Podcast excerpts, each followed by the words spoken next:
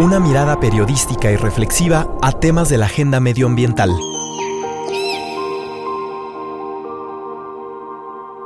Resistierra.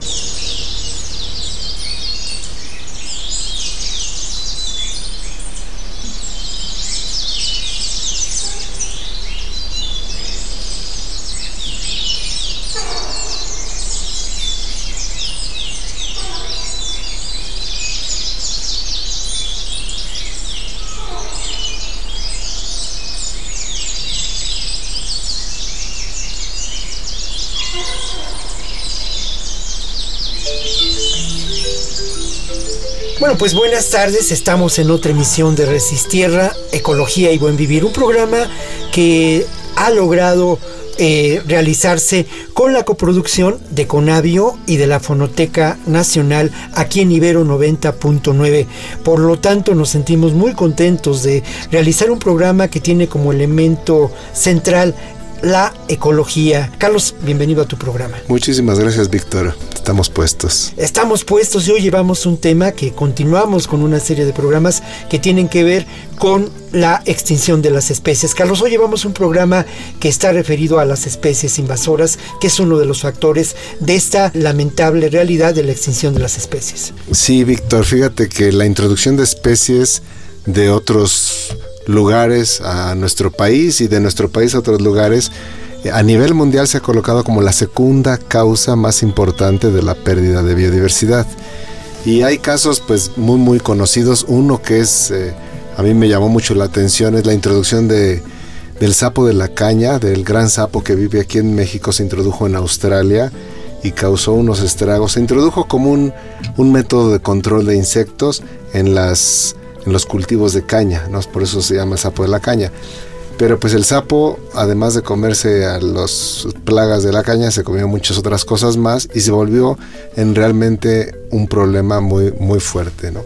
Pues muy fuerte y de ese tema y otros temas vamos a conversar en relación a lo que ocurre con las especies invasoras como uno de los eh, elementos desencadenantes de la extinción de las especies. Yo quiero recordarles y ojalá que se comuniquen con nosotros, es muy importante que contemos con su participación y para ello tenemos distintos espacios en redes sociales, en Facebook, arroba ibero 909, arroba conavio y en Twitter tenemos arroba ibero 909 FM y arroba conavio y tenemos nuestro hashtag resistierra. Ojalá y se comuniquen con nosotros. Y ahora vamos a dar paso a la información, a las noticias. La voz que las presenta es ni más ni menos que nuestra productora Ivette Mota.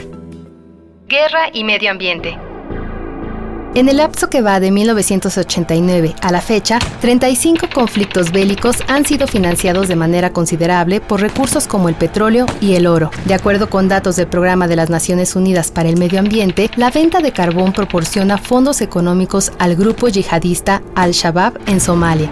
En el Congo, la minería por conducto de la extinción ilegal de oro proporciona fuentes de abasto económico a grupos criminales. La realidad devastadora de las guerras afecta al medio ambiente, al dañar ecosistemas, por ejemplo, cuando se liberan sustancias químicas en el agua. El desplazamiento forzado de víctimas de conflictos, como sucedió recientemente en Costa de Marfil, está relacionado con la deforestación por el avance de las tropas y los enfrentamientos. En este contexto, los países que enfrentan mayores riesgos son aquellos que cuentan con recursos naturales y una rica biodiversidad. Los países más afectados son aquellos cuyos estados son débiles, en procesos de construcción de la democracia y con un estado de derecho en crisis. Resistierra. En otras noticias, las ardillas extienden su dominio por la Ciudad de México. La ardilla de vientre rojo prolifera en el bosque de Chapultepec y los viveros de Coyoacán.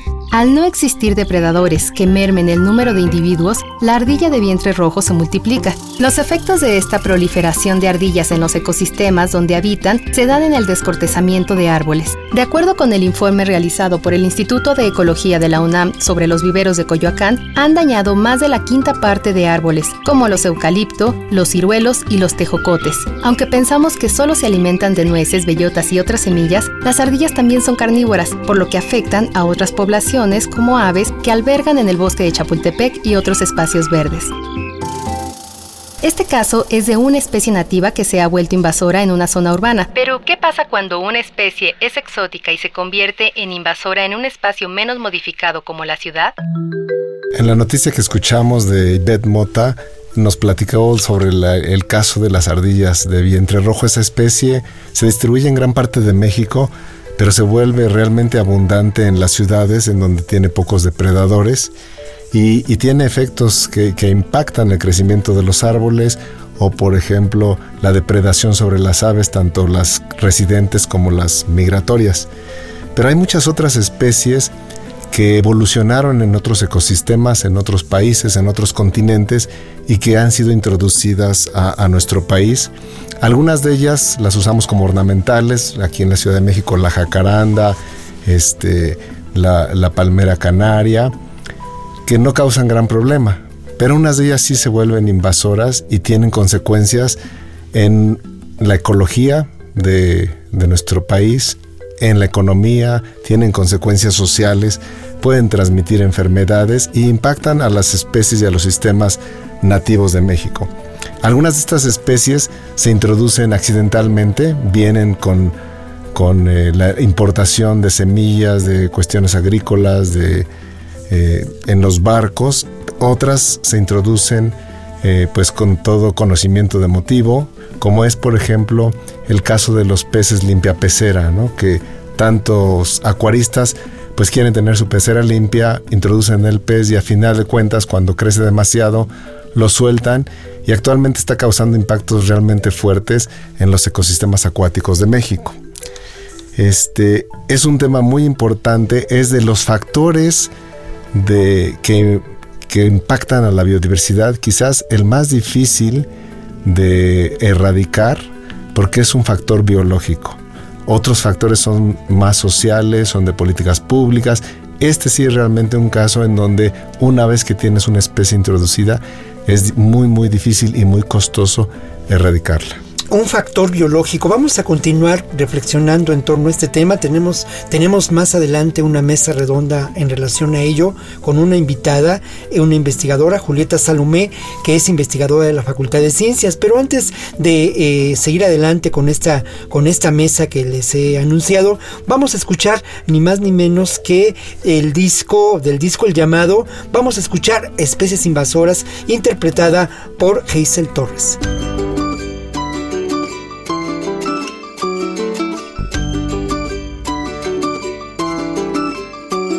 ¿Sabías que el piojo harinoso es una especie invasora y que día tras día devora cactáceas en nuestro hermoso, único y majestuoso gran desierto mexicano? O le echamos una mano a las cactáceas gigantes o van a extinguirse antes de que te lo cuente, hermano.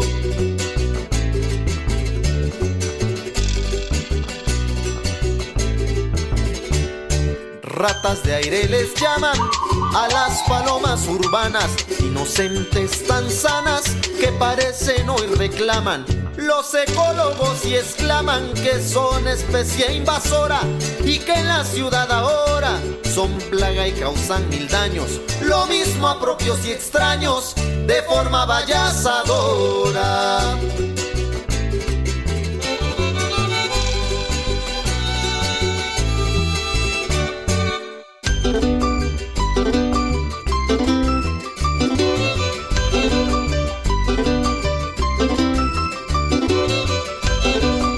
Pues seguimos aquí en, esta, en este programa Resistierra y buen, eh, buen vivir, resistir y buen vivir. Y yo les quiero recordar que es muy importante que se pongan en contacto con nosotros, que reflexionemos juntos sobre estos temas. Facebook, arroba ibero909 o arroba conavio. Twitter, arroba ibero909 o arroba conavio y el hashtag resistirra. Y bueno, yo quiero dar la bienvenida a Julieta Salomé. Ella es investigadora de la Facultad de Ciencias de la UNAM y su tesis de maestría se titula de esta manera, Evaluación de riesgo de invasión de especies exóticas invasoras en México. Pues estamos en el mero tema. Mi querida Julieta, bienvenida. Hola, muchas gracias, qué gusto estar aquí, gracias por la invitación. Pues Julieta, una primera pregunta. Encontramos en México una situación muy preocupante de lo que puede ser este problema de las especies invasoras. Sí, así es. Eh, yo creo que el número de registros que tenemos en México es bastante alarmante. El número de especies que se presentan en México, tanto de animales como de plantas, es, es impresionante y sin embargo es un número subestimado. El problema es realmente peor de lo que nos dicen los números. ¿Cuáles crees que son las causas principales? ¿Son especies que estamos introduciendo nosotros a través del comercio, a través ahora del Internet? ¿O son especies que, que llegan con la importación de otros productos o de llegadas este, que no se esperan aquí en el país? Pues en México considero que la principal causa es, es involuntariamente. Eh, entre, entre las principales vías de, de ingreso de especies exóticas están están las rutas de comercio, principalmente por barco. El problema es que uno ingresa una especie eh, de importancia económica y junto con ella pueden venir un montón de polizones. ¿Cuáles son los efectos y, y, si podrías ejemplificar con algunos efectos en diferentes regiones del país? Ah, pues eh, efectos de estas especies podemos tener extinciones locales de especie. En, en el aspecto económico son especies que que causan pérdidas millonarias. Lamentablemente en México no tenemos una evaluación de cuánto nos está costando económicamente estas especies. Sí las hay en otros países y nos hablan de varios cientos de miles de dólares, eh, tanto por cuestiones de manejo como de problemas en turismo, en pesca, problemas en agricultura, por ejemplo. Y en el aspecto social, pues son especies que nos están provocando tanto cuestiones eh, de salud pública como, como pérdida de valor cultural o, paisajístico de algunos lugares en los que se, en los que se encuentran. Me vienen a la mente algunos ejemplos. En el norte de México, por ejemplo, todos los, los pastos que se han introducido de otros continentes para el ganado y que, como mencionabas, pues cambian la, la incidencia de los, de los incendios, ¿no? También uno que es muy común en México ha sido la introducción de peces, ¿no? Para, pues, para la piscicultura, pero son peces exóticos que tienen impactos fuertes y en muchos países han resultado en la desaparición de, de, los anfibios, ¿no? de las ranas, porque muchos de estos peces son depredadores. Aquí el caso quizás más, más evidente sería Xochimilco, en donde vive el ajolote mexicano, en grave peligro de extinción y donde continuamente se han introducido estas especies que difícilmente se pueden este, erradicar de estos sitios. También, bueno, en las ciudades tenemos especies que ya pensamos son nativas, ¿no? Como las palomas, las palomas, las ratas, los ratones, todos son especies asiáticas. Julieta nos ha señalado los problemas que se generan, los efectos, ¿no? Hay sin duda, y es el tema central de este programa, el efecto en lo que podemos considerar la extinción de las especies. A mí me gustaría mucho que compartieras con nosotros posibles alternativas, políticas públicas para atender este problema. Eh, ¿Qué es lo que podemos hacer también como ciudadanos para, para, para no, no, no incidir más en este grave problema de las especies invasoras que generan la extinción de otras especies? Mm, mira, en cuestiones de política pública, yo creo que hay diversas herramientas ya establecidas. Existe una estrategia nacional contra especies exóticas invasoras de conavio. Em, existe, ya está... Mm, eh, se mencionan estas especies en varias leyes, sin embargo, el problema, una vez más, es que solo existe en la teoría y no existe en la práctica. Eh, si bien está prohibida la introducción de especies exóticas eh, al país, pocas veces se da esta em, se, dan las medidas necesarias para que no entren estas especies y cuando se llegan a dar son em, específicas para especies que representan alguna plaga, alguna pérdida económica muy puntual y no para aquellas que representan daños ecológicos o sociales. Al hablar de especies exóticas, invasoras y de su de, qué podemos hacer para acabar con ellas, tenemos que hablar de tres, de tres puntos. Que el primero es prevención, el siguiente es manejo o control y el tercero es erradicación. De estos tres puntos, el más viable es la prevención. Y las acciones en cuanto a prevención están a la mano de cada uno de nosotros ¿Qué podemos hacer? Pues no llevarnos especies de un lugar a otro. Es súper común y a todos nos encanta hacerlo, que vamos de vacaciones, que vamos a, cualquier lugar y vemos una flor que nos encantó en el jardín de alguien y decimos, ay, me voy a llevar un pedacito.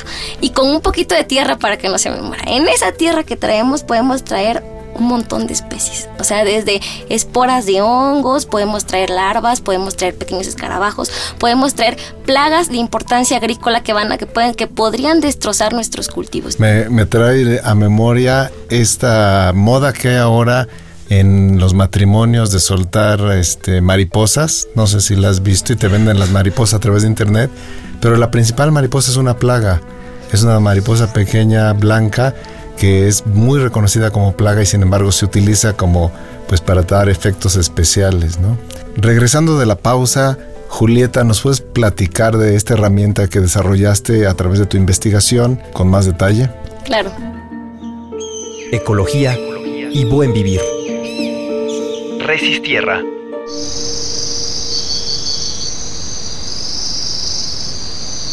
Platícanos entonces de este riesgo de invasión de especies exóticas. Esta herramienta la, la desarrollamos con el fin de que, de que sirva para, para la priorización de esfuerzos, porque eh, consiste en un mapa, en un mapa que muestra la distribución del riesgo de invasión en México consideramos que es muy importante porque es una herramienta visual, ¿sabes?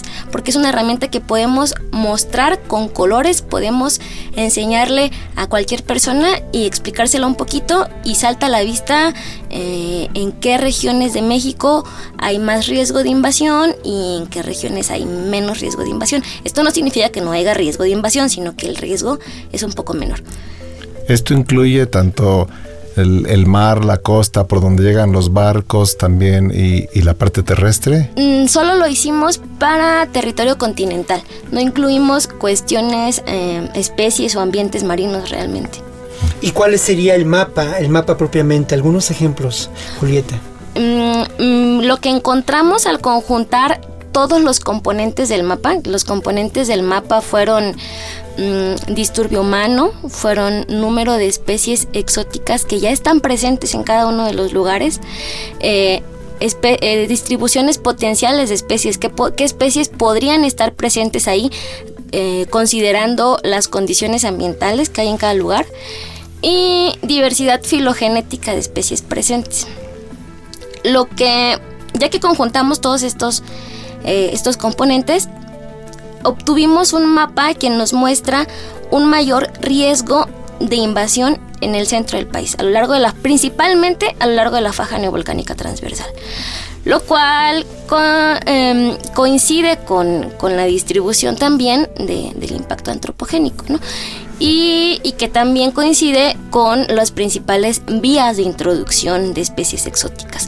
En cambio, los menores índices, los, los índices con con menor valor los encontramos en la parte norte del país, que si nos ponemos a analizarlo un poquito, um, nos damos cuenta que en, la parte norte se encuentran principalmente zonas áridas. Zonas áridas con características limitantes tanto para especies nativas como para especies exóticas. ¿Cómo está la parte tropical? El sureste y esa zona de selvas húmedas, selvas secas.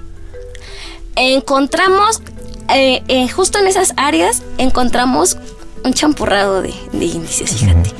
tanto, tanto celdas con, con riesgo muy elevado como celdas con poco riesgo. Sin embargo, ahí hay un problema, un problema al que nos enfrentamos los, los investigadores que hacemos cosas con especies invasoras. No tenemos datos. Eh, uno de los componentes de nuestro índice es número de especies por celda. Si no tenemos este dato, el índice muestra valores menores a los que corresponderían. He ahí la importancia de hacer investigación en este campo. Es muy importante que sepamos, no podemos atacar algo que no sabemos que existe. Hay especies que están ahí, sin embargo, no se han, no se han reportado. Sin embargo, los datos apuntan a que hay, hay riesgo alto. En, en este caso que mencionas, eh, yo me he dado cuenta que a través de la ciencia ciudadana y a través de la plataforma naturalista se han recopilado una serie de, registros, por ejemplo, del perico argentino, del perico monje, que no están en la literatura científica y sin embargo la gente que participa en esta, en esta actividad, que ah, para todos se las recomiendo, es naturalista.mx, están recopilando información bien importante de estas especies, ¿no? Y que, y que le sirven precisamente a los investigadores para hacer este tipo de análisis. Como cuántas especies exóticas invasoras eh, estás utilizando para esta herramienta? En esta herramienta estoy incluyendo aproximadamente 450 especies de plantas y aproximadamente 200 especies de animales. No son todas las reportadas para México, son para las que tenemos registros georreferenciados, que tenemos puntos precisos en, donde se encuentra. Eh, eh, Julieta, ¿qué, es lo que podríamos hacer en relación a este problema? Ya lo señalabas hace, hace unos momentos, pero ¿qué, qué, nos, ¿qué tendríamos que hacer las personas, la gente de todos los días, pues, para evitar este problema? Mm. o para prevenir, lo que es más importante, ¿no? Claro que sí. Yo creo que muy importante es conocer el problema. Te das cuenta que es un problema que no lo conocen, que no saben que existe, que dicen, como, ¿por qué es malo que yo me.? No, claro que no es malo si yo estoy contribuyendo a la diversidad, ¿no? Y no, no, no, no, no, no va por ahí. Yo creo que primero es conocerlo, actuar, actuar como te comentaba, a no transportar especies. Es, es, es indispensable no transportar especies y no intentar no transportarlas de manera involuntaria, ¿sabes? A veces sacudirte los zapatos antes de meterte al carro es, es, algo que puede cambiarlo porque eh, principalmente los pastos se transportan en suelas de zapatos, en llantas de automóviles.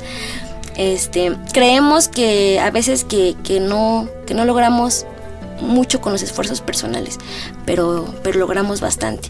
Y, un tercer, una tercera acción que podemos llevar a cabo, como lo mencionaban, es contribuir a la información.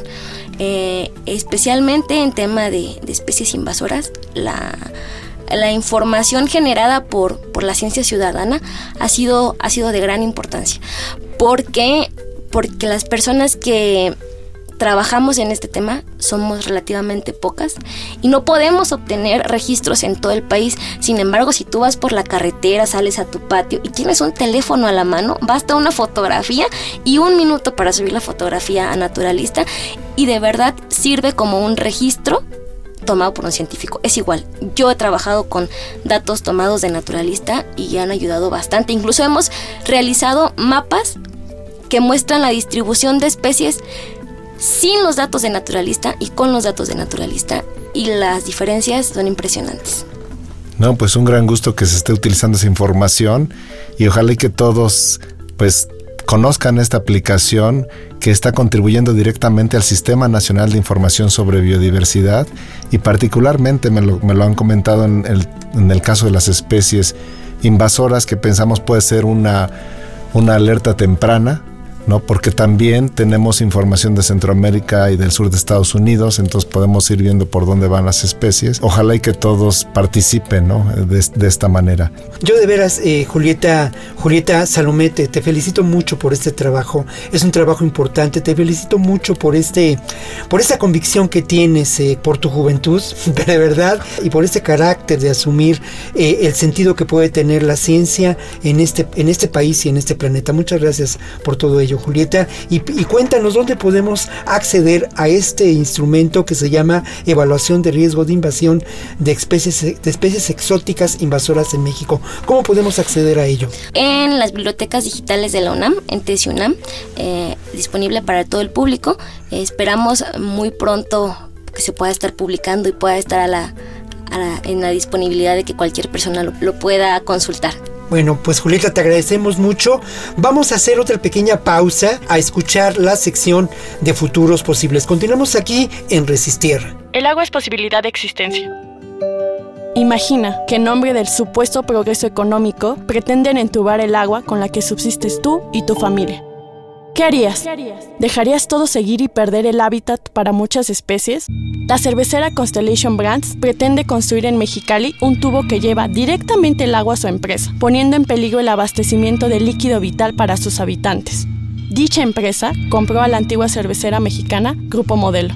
El problema es que Mexicali, al encontrarse en la delta del río Colorado, es de interés para esta empresa, la cual toda su producción va a parar al consumo estadounidense, es decir, los recursos de México en los paladares de norteamericanos. Los activistas de la organización Mexicali Resiste han llamado un boicot contra la empresa cervecera y han comenzado los síntomas de apoyo en el territorio estadounidense, que avalan la legítima lucha de los recursos de este lado del río Bravo. Futuro posible. Resistencia civil y organizada. Cooperar con los otros para el bien colectivo. Resistierra.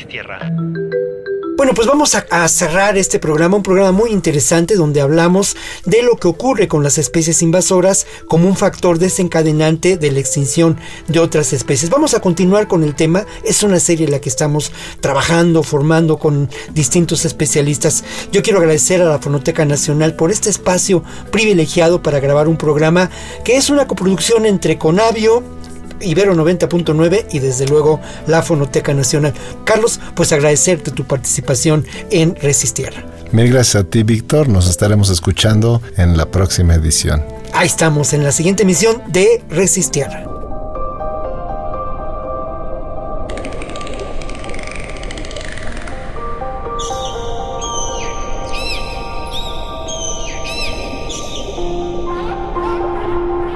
Una mirada periodística y reflexiva a temas de la agenda medioambiental.